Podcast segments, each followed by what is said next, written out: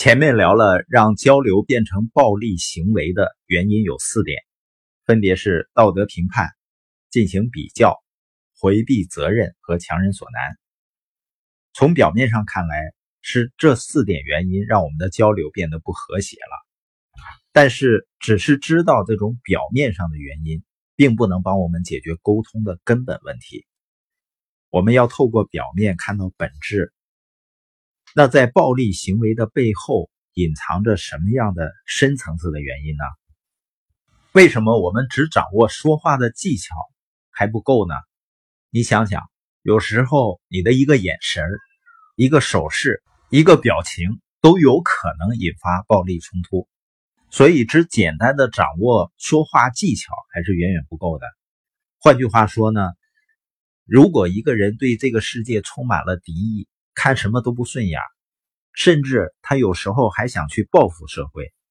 这种心态在生活中肯定经常陷入暴力沟通。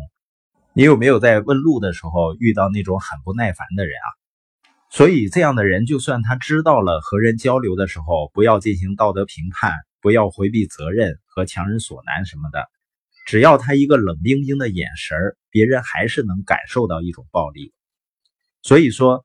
当一个人老是陷入暴力冲突当中，问题的关键有可能不在于他说话的方式，而在于他对自己和这个世界的看法。你说一个人对自己的看法会影响到他和别人交流的方式吗？我爱人说呢，有一次他带小小贝儿学声乐，学习的过程中呢，另外一个小女孩呢就摸了小小贝儿的裙子一下，这时候那个孩子的爸爸。就进去，直接把孩子薅出来，严厉的批评了五分钟左右。我现在开始理解了，为什么很多成年人如此恐惧做错事情，时常内疚自责。那你说，严格要求不对吗？要求是没有错的，可以结束以后呢，心平气和的聊，不必要呢那么严厉，他会给孩子造成恐惧心理。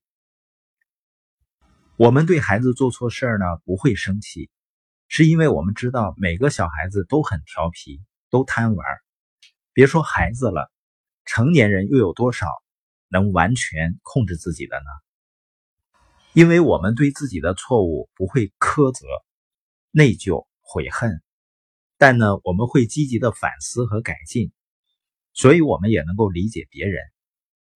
如果你不能接受自己犯错误，要么呢就不敢尝试，要么呢就很内疚、懊悔，这些负面情绪会消减自己的能量，所以有时候你的暴力有可能来自你对自己的一种看法。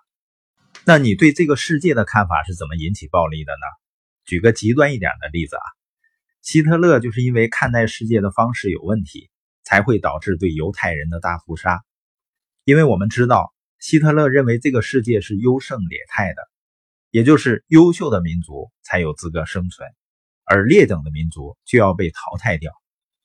如果你看待世界的方式也是这种优胜劣汰的方式，那你为了生存下去，就肯定会不断的去和人比较，然后想办法淘汰掉比你弱的人。